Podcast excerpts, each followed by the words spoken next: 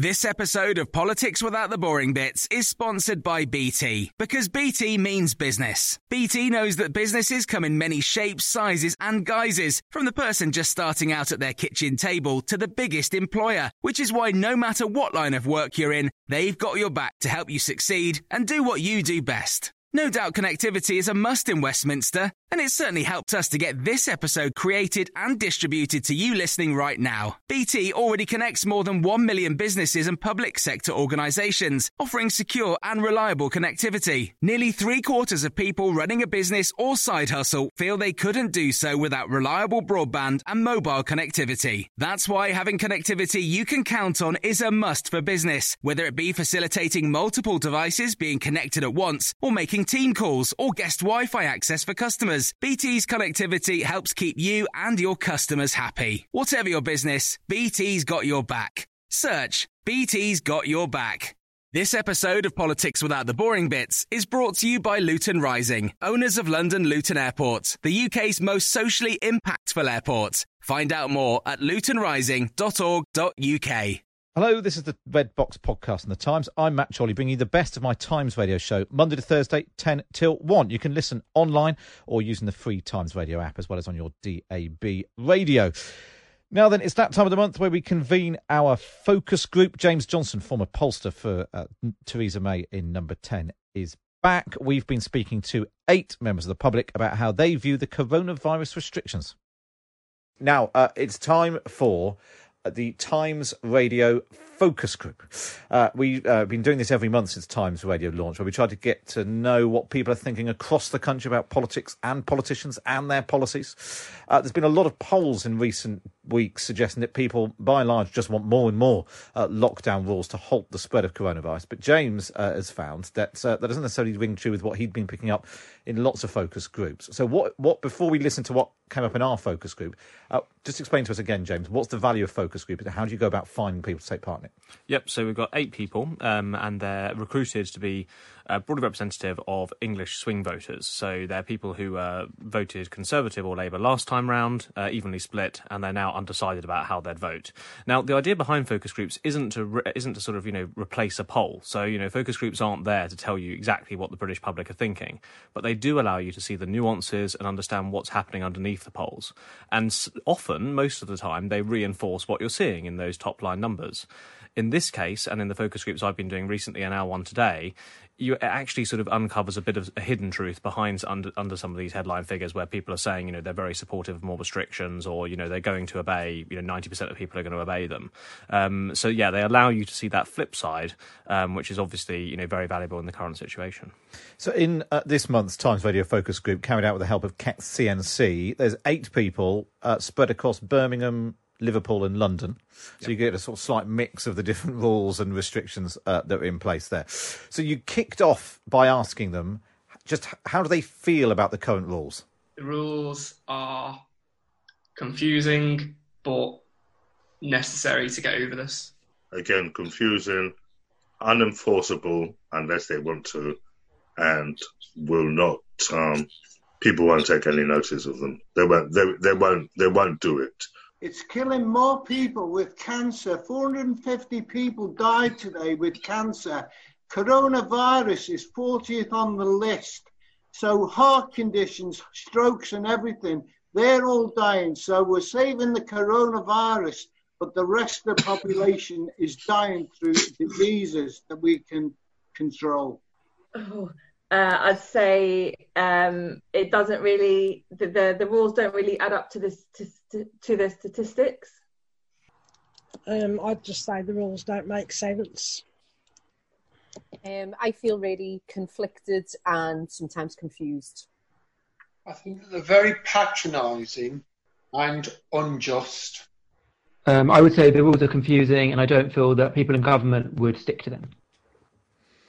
So, James, overriding sense there is the word confusing. Yes, and that's the real thing that comes out of this. There are a couple of voices in there, um, you know, sort of saying you know, rules are unjust, or you know, talking about you know the sort of uh, um, how, how how dangerous coronavirus uh, is. But the overwhelming um, uh, sort of message we, we get out of these focus groups is this sort of lack of clarity, um, this feeling that uh, they don't know exactly what the rules are. Um, rules at different local levels clearly hasn't cut through. We also saw throughout people using different terms interchangeably. So you know, I think some people were referring to uh, support bubble as if that was rule of six and vice versa. Um, so, you know, some of those terms are also getting confused. And also, people also saying they don't know where to find the rules. Um, and a couple of people said that they were tuning out of the news, that they hadn't watched the news quite as much. And so you're really seeing that come through as well. In fact, uh, let's listen to uh, this was a mirror. I'm I'm just going by assumption. I've stopped watching the news, and yesterday I only found out we were going to lockdown because my mum called me. Um, otherwise, quite similar to what Paul said, I w- I wouldn't have even paid attention because I don't really tend to watch the news anymore. I mean, we've got some. We can all have some th- sympathy with that. We're all a bit sick of just constantly hearing about coronavirus. At the height of the crisis back in uh, March, April, everyone was gripped by it. Huge viewing figures for those daily press conferences. They don't happen anymore. And if you just think, "Oh, I've heard enough of this," you tune out. But then the trouble is, you're not going to know the news if you're not uh, listening to it. Yeah, and this is a huge problem from a government public health perspective, right? Because you know the threat hasn't gone away, um, and uh, you know clearly you know people are not paying as much attention. It's quite interesting throughout that focus group. There's an increasing sense um, of perhaps whether you know people are viewing coronavirus as a slight, slightly differently, slightly less uh, you know prevalent as they were back in March and April. It's almost become for some of them more of a kind of political issue. You kind of feel like it's in the background for them. They're getting on with their lives, and then this thing pops up. It's less all pervasive in their lives, and that obviously has huge ramifications. Another chap on there, you know, said that um, you know he doesn't watch the news as much now about coronavirus because of his mental health. You know, we're also seeing those things coming through. So uh, another chap saying, you know, we need tannoys. You know, we need somebody out on on a van, you know, telling us what the rules are, putting things through our letterbox. So a real thing about how the government gets its information across as well as exactly what that message is. Uh, one thing I want to discuss with you before we get on to uh, whether the rules will work and whether they're going to follow them was earlier on when I played some clips uh, from the, the focus group. We got a message in from Matthew in Leicestershire. He said uh, how profoundly irresponsible to broadcast people saying they're not going to follow the uh, COVID rules, apparently without challenge. I mean, uh, what's the value for us of listening to this other than just a lot of people saying they're not going to follow the rules? Well, I think this is a, a bit of a wake up call that um, you know if you just looked at those top line polls, um, you know the results are very similar to what it was in March and April. You know, people think the rules haven't gone far enough; they support more lockdown. It's quite easy to take away from that. Well, okay, everything's fine then. The public are, going to back these, and we just need to carry on as we are actually what this shows and what other focus groups we've, we've, done show is that actually you know underneath there is a lot less compliance um, there is a lot more fatigue there is a lot more frustration there is a lot less clarity um, and therefore you know the message is you know more clearly needs to be done to get that message across. And one of the things that kept coming up was the reason they, they perhaps and we'll come on to whether or not they're going to follow the rules but they, they they're, they're not convinced they're going to work. Let's take a listen. No. why is that paul?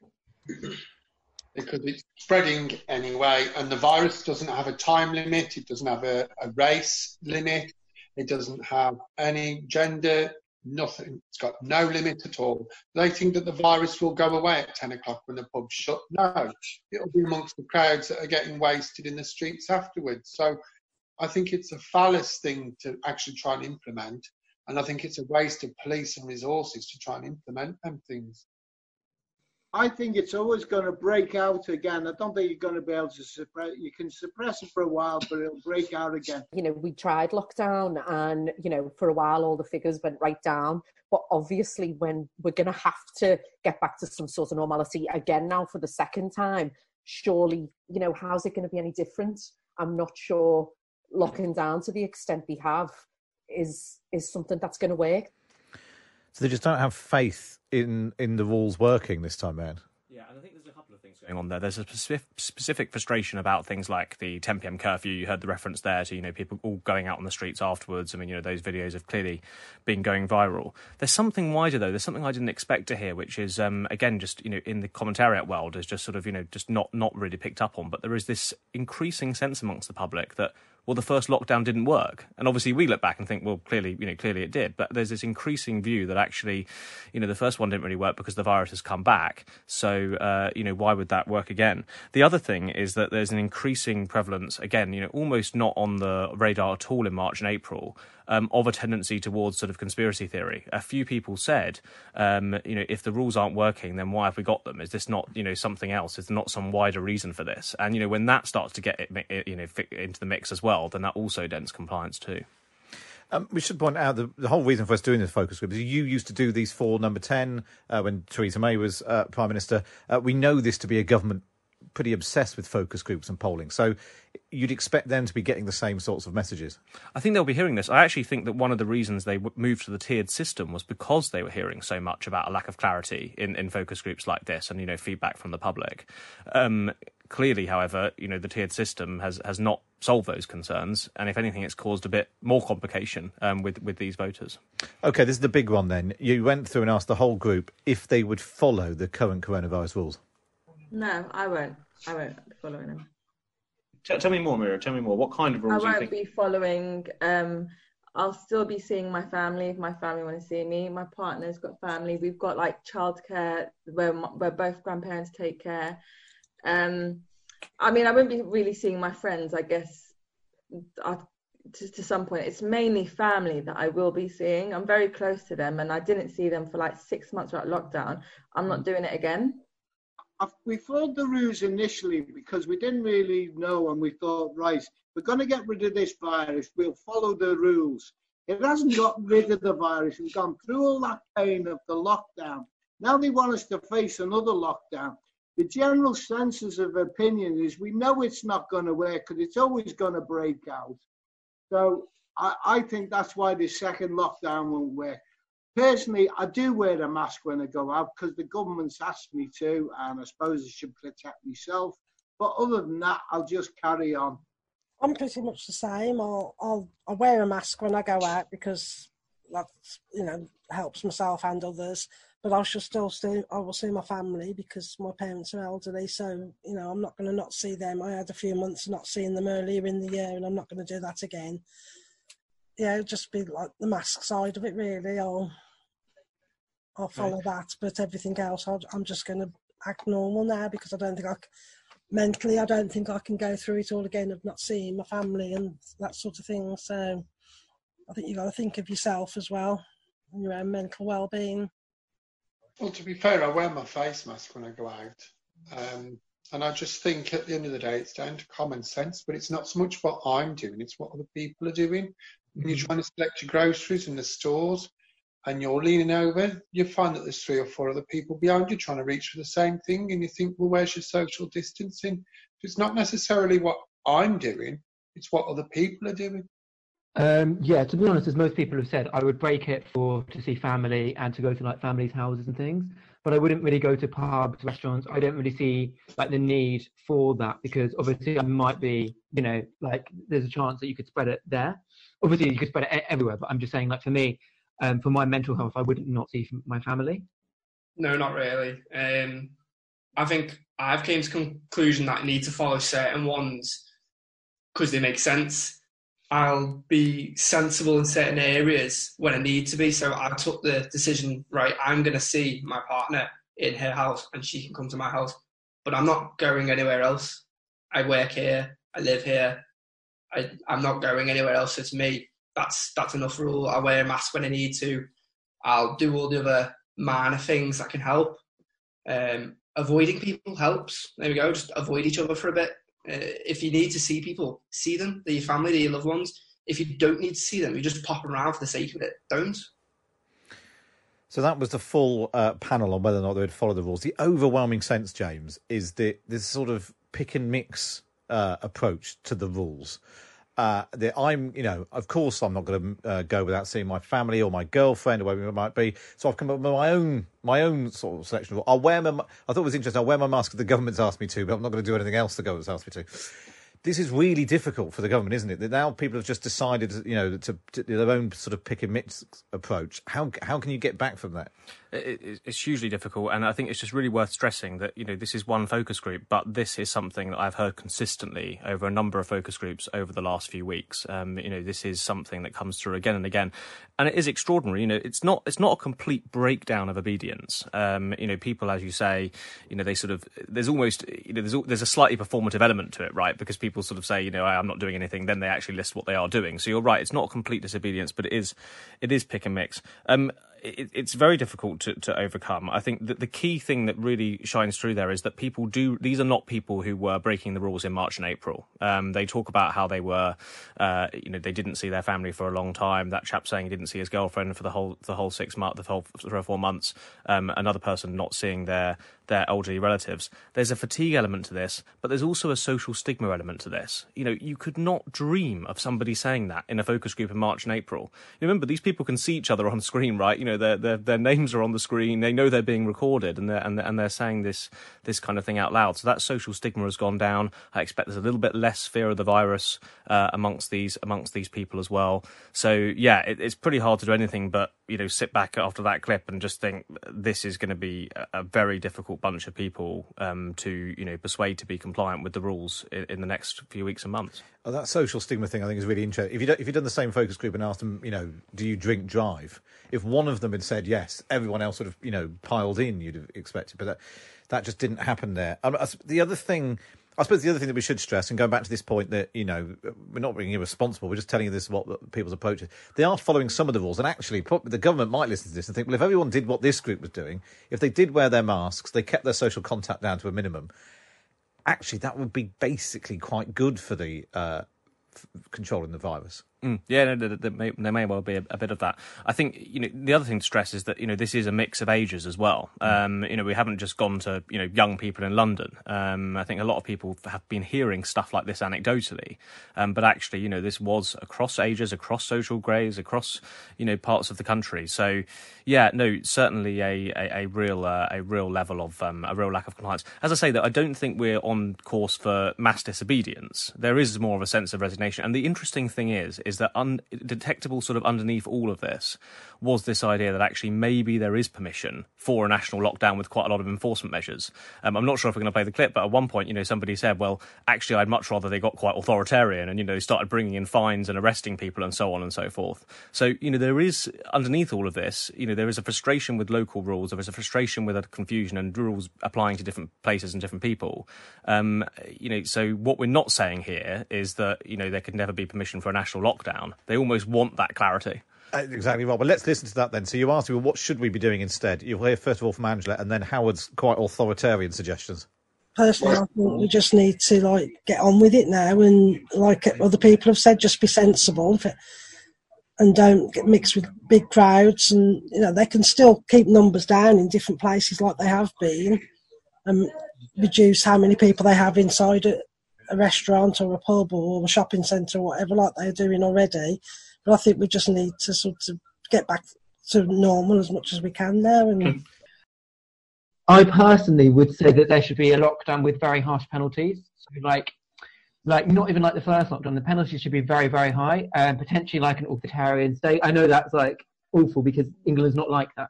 But I think if that was only there for a short time, then eventually that, that then that could potentially um, remove the virus, and then everyone can live like you know normal, liberal, like you know how everyone wants to. Well, that was uh, that was uh, Howard there setting out his um, authoritarian approach to us, then getting back to, to living uh, normally. Let's dig into some of why there's been this sort of erosion in trust in the rules, and some of the reasons why people think, well, I, you know, why should I follow all the rules when when other people aren't? This whole one rule for one and one rule for other. Inevitably, uh, one name just keeps uh, coming up in Dominic Cummings, but there are other reasons as well. No. Not, not when you hear that the House is a Commons, that the pub that's in the House mm-hmm. of Commons has no restrictions. Mm-hmm. Social distancing going on in the House of Commons. Why don't they shut their pub at 10 o'clock? Why don't they all come on camera and speak with the face masks and set examples? Even the Queen doesn't wear a face mask. So at the end of the day, if she's not going to wear one, she's not setting the example to the general public. I think, well, if she ain't going to wear one, I ain't going to bother. Uh, Dominic Cummings is a big one. You know, everything that he was allowed to do and then giving the man prime time TV to explain it all away was just absolutely disgusting. You've got Matt Hancock in the House of Commons putting his arm around fellow MPs until you can see someone's told him, you know, stand two metres away and he's edging away because the cameras are on him. And um, I was just going to say, people have lost trust in the government, um, and um, they're just not taking them serious anymore. In some ways, it's kind of taken away your human rights because you've you're basically being told to do certain things and comply with certain instructions um, and and and if you don't if you don't follow them you can get fined or you know it's just you're be, you're being forced to do something that not everyone wants to do or not everyone feels comfortable doing. No not really. Um, i think i've came to conclusion that need to follow certain ones because they make sense I'll be sensible in certain areas when I need to be. So I took the decision, right, I'm going to see my partner in her house and she can come to my house, but I'm not going anywhere else. I work here, I live here, I, I'm not going anywhere else. So to me, that's that's enough rule. I wear a mask when I need to. I'll do all the other minor things that can help. Um, avoiding people helps. There we go. Just avoid each other for a bit. Uh, if you need to see people, see them, they're your family, they're your loved ones. If you don't need to see them, you just pop around for the sake of it. Don't. So there's quite quite a smorgasbord there. You had uh, Dominic Cummings, Matt Hancock. I mean, so we should point out there was a clip a few weeks ago now of Matt Hancock putting his hand around an MP, the shoulders of an MP, obviously went viral online. That sort of stuff is getting cut through. It is getting cut through. I mean, you know, we know that people are taking this, describing there this more sort of common sense approach. We've already covered, you know, the reasons for that. You know, part of clarity, you know, part of that fatigue, feelings first lockdown didn't work. But what you really see coming through in those clips is this connection between compliance and public trust in government. And it was really, really quite, uh, you know, shocking in that in, in that focus group just how much of a sort of you know one rule for them, one rule for us vibe there was. They talked about Dominic Cummings, as you've heard. Uh, they talked about uh, the um, uh, Margaret Ferrier. They talked about Matt Hancock. Um, these sort of you know viral clips and sense online. I mean, it's worth recapping that you know back in June I did a focus group, and you know more people knew who Dominic Cummings was than Keir Starmer. So you know that has not gone away. You know, people are still bringing up his name. People are still talking about that. Well, let's hear again from Paul. Paul is one of, one of the standout stars of this focus group. I have to say, he's great for a soundbite. This is Paul on uh, Dominic Cummings and Margaret Ferrier. No, because when you when you think about it, I mean, you've got MPs and like Dominic Cummings and so on having a jolly about, and then they expect us to follow, you know, and you think, well, they're quick enough to slap fines on us, but apparently the woman who went from Scotland to London and back, she's not going to be prosecuted because she tested pirate, uh, uh, test, tested positive prior to her travelling, and you think, well, there's some cop out, and you think at the end of the day, she's got the virus, irrespective of when she had it, but she travelled all that way. So that was Paul. That's all that stuff is getting cut through. And uh, uh, after the half eleven news, we will um, dip into the actual politics and how people have been seeing Boris Johnson and Keir Starmer uh, uh and and the politics uh, of all of that. A couple of other things on the sort of the health side that I wanted to sort of dig into and share with you. Um, Brian, uh, one of the members on the focus group, uh, he'd obviously been reading into a lot of the stati- statistics on uh, coronavirus death rates and that sort of thing. And this is what he had to say about it. There was, a, there was an article in the Mail last week. It said the average age of a COVID person dying is 82.5 years. The average life expectancy is 81 years in this country. So who are we actually protecting? Are we protecting people over 82 and a half years old? I'd like to see the stats on that. And people like Stephanie that have survived it, there's a good chance I'd survive it at 68. So I don't, I don't, I just don't get that part of the stats, and I'd like to see the stats.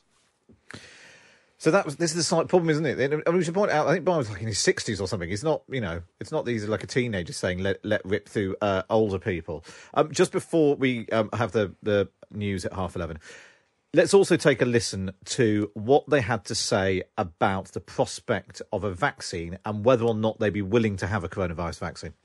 I'm not. I, I'm not a big. Um, I don't really believe in vaccines. I haven't vaccinated my child, and I wouldn't be vaccinating definitely not any sort of flu jab or any COVID vaccination. No, I'm the same. I, I wouldn't have it done. I, I don't believe in vaccines anyway, so uh, pretty much the same as Amelia.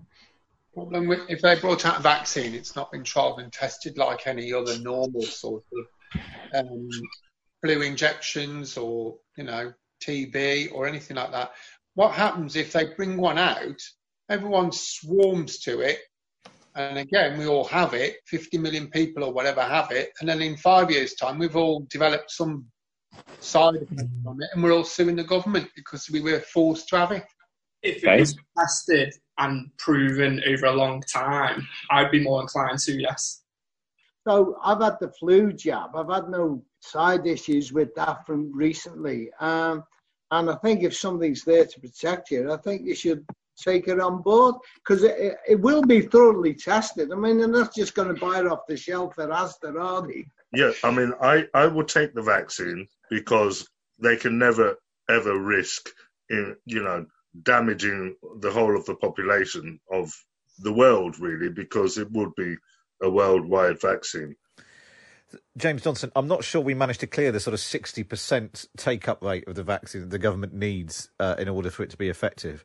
This is, the, I mean, in terms of uh, this is quite worrying from a sort of health, public health perspective. That this idea is taking hold of not trusting, not believing in vaccines, like it's sort of the tooth fairy. Yeah, I mean, I think we do again have to look at the polls here. You know, it suggests that UK take up is going to be quite a bit higher actually than, than some other countries. Um, but obviously, it is a worry again. I mean, there was a bit of uh, balance in that focus group. You know, people certainly did say that they. Uh, uh, you know, would take it. Others, others obviously said they wouldn't. I think the key thing is what messages will work, and that's the really important thing for selling a vaccine. I think you know it will be in relation to making sure that it's properly tried and tested. Uh, other polling I've done, you know, suggests that actually making sure it gets World Health Organization backing is really important in the UK. So yeah, messages matter, but it does just show that you know under the surface of those polls, you know, and at, at you know at risk of you know sort of depressing too many listeners, you know, we are in a, a difficult situation, um, and you know people are not going to flock just to this vaccine overnight. They want reassurance. You can get more of the latest political news with a subscription to The Times and The Sunday Times. Subscribe today and get one month free. Go to thetimes.co.uk forward slash red box. On the subject of Hey, I'm Ryan Reynolds. Recently, I asked Mint Mobile's legal team if big wireless companies are allowed to raise prices due to inflation. They said yes. And then when I asked if raising prices technically violates those onerous two year contracts, they said, What the f are you talking about, you insane Hollywood ass? F- So to recap, we're cutting the price of Mint Unlimited from $30 a month to just $15 a month. Give it a try at mintmobile.com slash switch. $45 upfront for three months plus taxes and fees. Promo for new customers for limited time. Unlimited more than 40 gigabytes per month. Slows. Full terms at mintmobile.com. I'm Sandra, and I'm just the professional your small business was looking for. But you didn't hire me because you didn't use LinkedIn jobs. LinkedIn has professionals you can't find anywhere else, including those who aren't actively looking for a new job but might be open to the perfect role, like me. In a given month, over 70% of LinkedIn users don't visit other leading job sites. So if you're not looking on LinkedIn, you'll miss out on great candidates like Sandra. Start hiring professionals like a professional. Post your free job on linkedin.com/people today. This episode of Politics Without the Boring Bits is brought to you by Luton Rising, owners of London Luton Airport, the UK's most socially impactful airport. Find out more at lutonrising.org.uk. of uh, vaccines and freedom and all that sort of thing. Somebody's uh, t- texted in saying, "Are you sure this focus group is representative? Seems a bit Daily Mail slash anti-vax. Uh, re freedom does it infringe my rights to be instructed by the government to drive on the left side of the road?" This question, James, of a focus group can't be representative, can it? Because it's only eight people. It's only eight people. That's why you have polling. What it does allow you to see is the sort of nuance underneath the polls.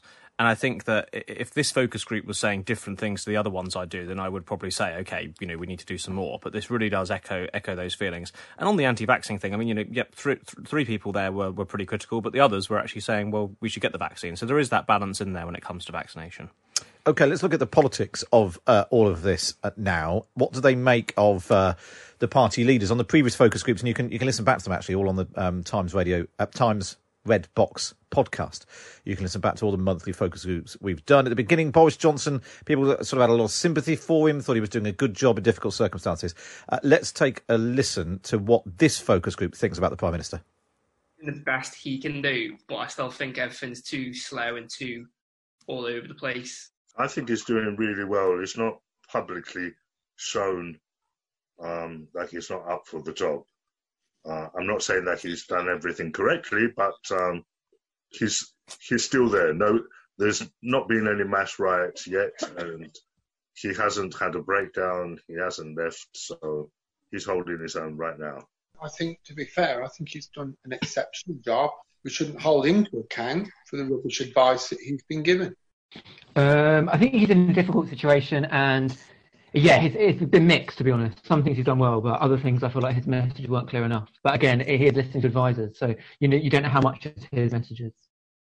I think, you know, he is our Prime Minister. The book has to stop with him, and it's not been good enough. I think he's, he's done the best he can with what he's, he's got and with you know the advice he's receiving from other people. I don't think he's done a good enough job, but again, that, that's probably down to the advice that he's been given. I think with the advice that he's been given and the resources that he's released, I think he's done quite a good job. What else could he have done? So, still reasonably positive about the Prime Minister there, James. Um, but interesting, this idea that he it's now down to the bad advice he's getting. Yeah, I like I like the benchmark there, by the way, that he hasn't had a breakdown. So he's supposed to be. There haven't been any riots, and he hasn't had a breakdown, and he's still there. indeed, Yeah. indeed. Um, so, uh, look, I mean, we've been through in, in our last few monthly focus groups. You know, as you say at the start, people quite positive. Then it became much more negative in in our focus groups. We've now sort of, as as you say, you know, they're sort of referring more to the advice than the man, and this is something that you do see in regards to politicians. Uh, funnily enough, uh, particularly as they get more unpopular. Um, towards the end of uh, my time in Downing Street, um, polling uh, on Theresa May, um, people would increasingly actually say, well, actually, she's she's doing quite good, but she's just getting bad advice, or the MPs are ganging up on her, or whatever it might have been. So there is this, you know, sort of strange irony whereby, although people on the face of it think Boris Johnson isn't doing that well, actually they're tending to pin that on the advisers, and clearly we've had some very prominent advisers in the news with this government, um, rather than Boris Johnson himself. Yeah, maybe we should do a whole focus group on what people think of Chris Whitty uh, now, because maybe maybe that's on the move. Um, if if uh, Labour people are listening to this and getting a bit overexcited that you know people don't think Boris Johnson's done very well, let's take a listen to what happened when you asked for their views on Keir Starmer. I think he's on the political bandwagon. To be honest, I haven't really been following him. Obviously, he's very new into the job, and he opens his mouth and he talks, but he hasn't really challenged the government very much by bringing in alternative suggestions. Uh, to be honest, I don't know much about him. I haven't really listened to him. I get quite a good vibe from him, but I agree he doesn't challenge enough. I think Angela Rayner does a better job at doing that. I don't really know much about him to be honest, because um, I haven't really watched much of the news lately, so I haven't really seen much of him. Yeah, I, I don't know too much about him, but I would say he seems like quite a viable opponent, and yeah, he does seem quite decent man. But I don't know too much. to. I don't know much about him at all. I think he's tried to raise conflict in the last week or so where conflict shouldn't really exist, and I think he should just support the Prime Minister with what he's doing. Um, well, from what I've seen of him, to be fair, it doesn't matter what was said and done, he's going to find the opposite. So even if Boris Johnson said, I'll give every citizen a million pounds, he'd probably come out and say, I'll give every citizen two million pounds. So he's going to knock the Prime Minister because he's the opposition. So it's immaterial what he says. So not a ringing endorsement, endorsement for Keir Starmer. We should point out we did this on Friday night at the end of the week where Keir Starmer made perhaps his biggest political intervention since he became Labour leader, calling for a circuit breaker uh, lockdown uh, for two or three weeks in England to try and get a uh, handle on the uh, on the uh, spread of the coronavirus. Uh, lots of people hailing this as an incredibly brave move. You know, the commentary got very excited about this. He did it on Tuesday night. It sort of dominated PMQs. Everyone, you know, really piling pressure on Boris Johnson. And it turned out, I mean, possibly Brian sort of was aware that he was uh, unhappy about something, but basically nobody in our group noticed. No, and you know there is a there is a bit of a pattern here. You know when when we refer to Keir Starmer, that still people aren't really forming an opinion of him. It's residually good, so you know that is something. You know he hasn't sort of you know Ed Miliband in a lot of those early focus groups. You know in, in the 2010 Parliament, you know really did just sort of bomb straight away. And even if people didn't know who he was, they didn't have particularly good inclination. So he does have a bit of you know sense he's a decent person. But yeah, that announcement hasn't hasn't hasn't really cut through. What's interesting is that actually the Boris Johnson and the Conservatives attack lines on Keir Starmer are cutting through in terms of he's opposing for opposition's sake, um, or you know he shouldn't you know sort of oppose on some of these coronavirus related issues.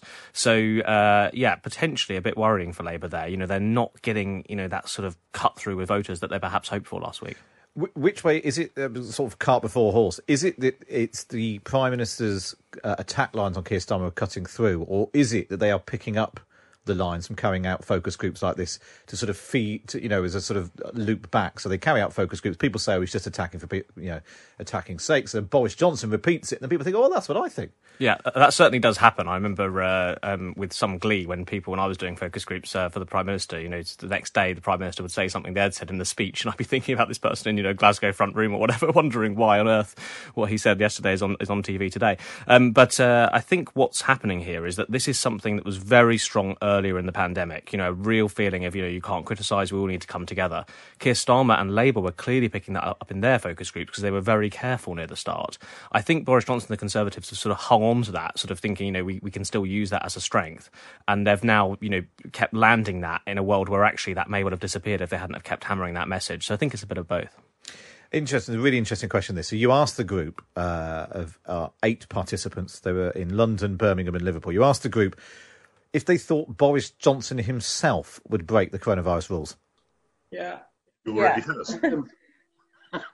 he banned them. Yeah, I think I think they all do. I think I think he's probably socializing with his family. His family are probably seeing his newborn baby. His partner's family is still probably seeing their newborn baby. Like they're, they're humans. Like it's what what pe- what what you do with your loved ones. I think they are. I reckon he walks out the room and shakes hands.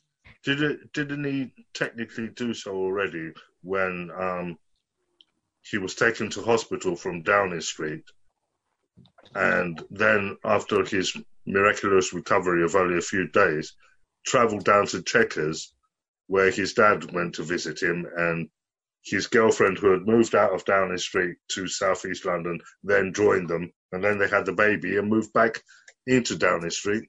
Um, all this whilst everything was supposed to be locked down and nobody was supposed to be mixing with each other. Um, but And- don't and don't they break the rules in the House of Commons technically when they are when they're all shut in there together over meetings and everything? So yeah, that um, recurring theme that nobody, you know, MPs aren't abiding by the rules, so why should I? Uh, as is traditional in our uh, focus groups, uh, James, uh, we always have to um, focus on the man who remains apparently the most uh, popular politician uh, in the country, Rishi Sunak. Let's hear what this group had to say about the Chancellor.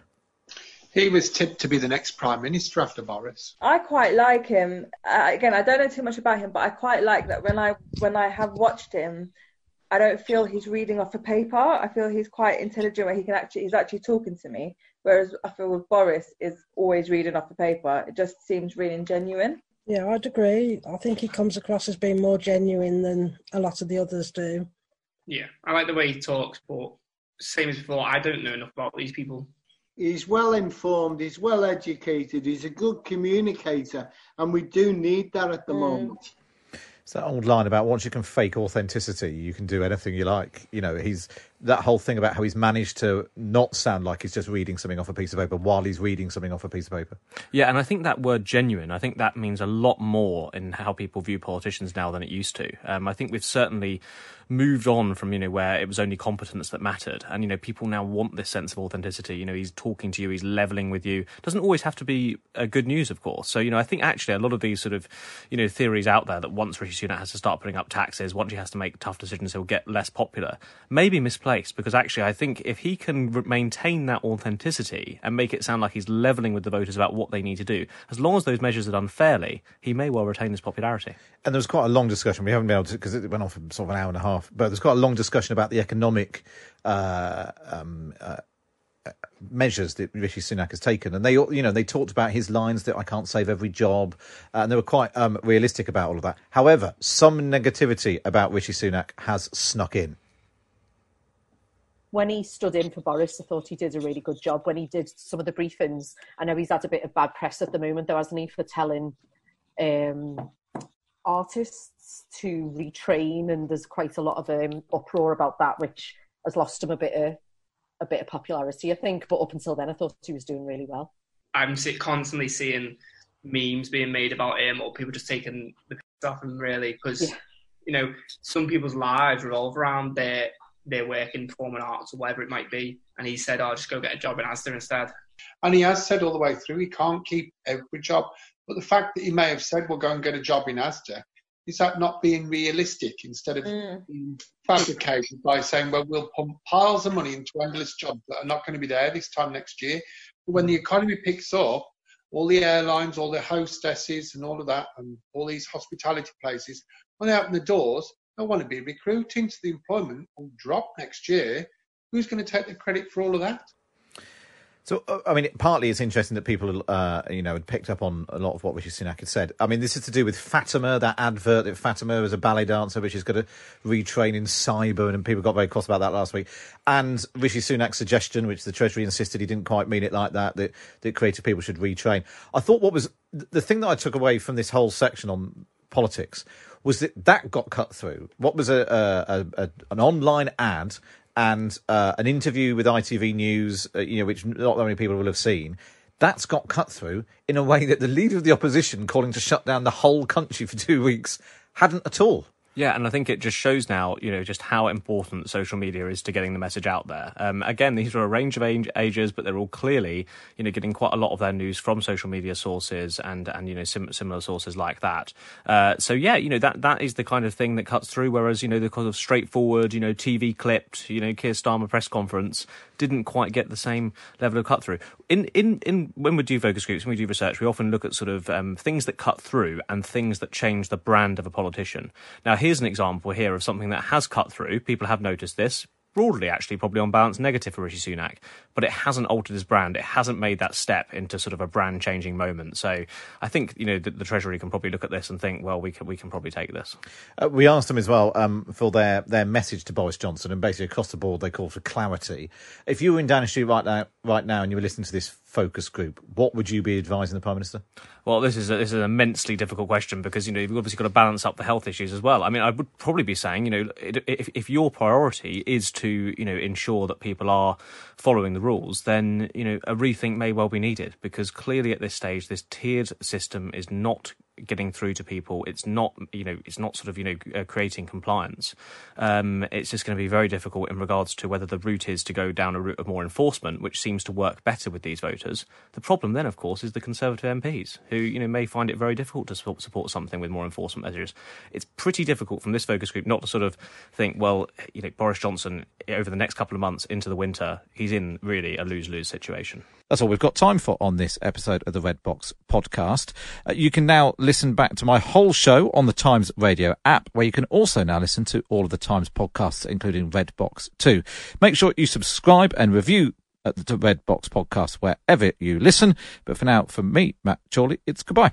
This episode of Politics Without the Boring Bits is brought to you by Luton Rising, owners of London Luton Airport, the UK's most socially impactful airport. Find out more at lutonrising.org.uk. Small details are big surfaces, tight corners are odd shapes, flat, rounded, textured, or tall. Whatever your next project, there's a spray paint pattern that's just right. Because Rust-Oleum Custom Spray 5 and 1 gives you control with five different spray patterns.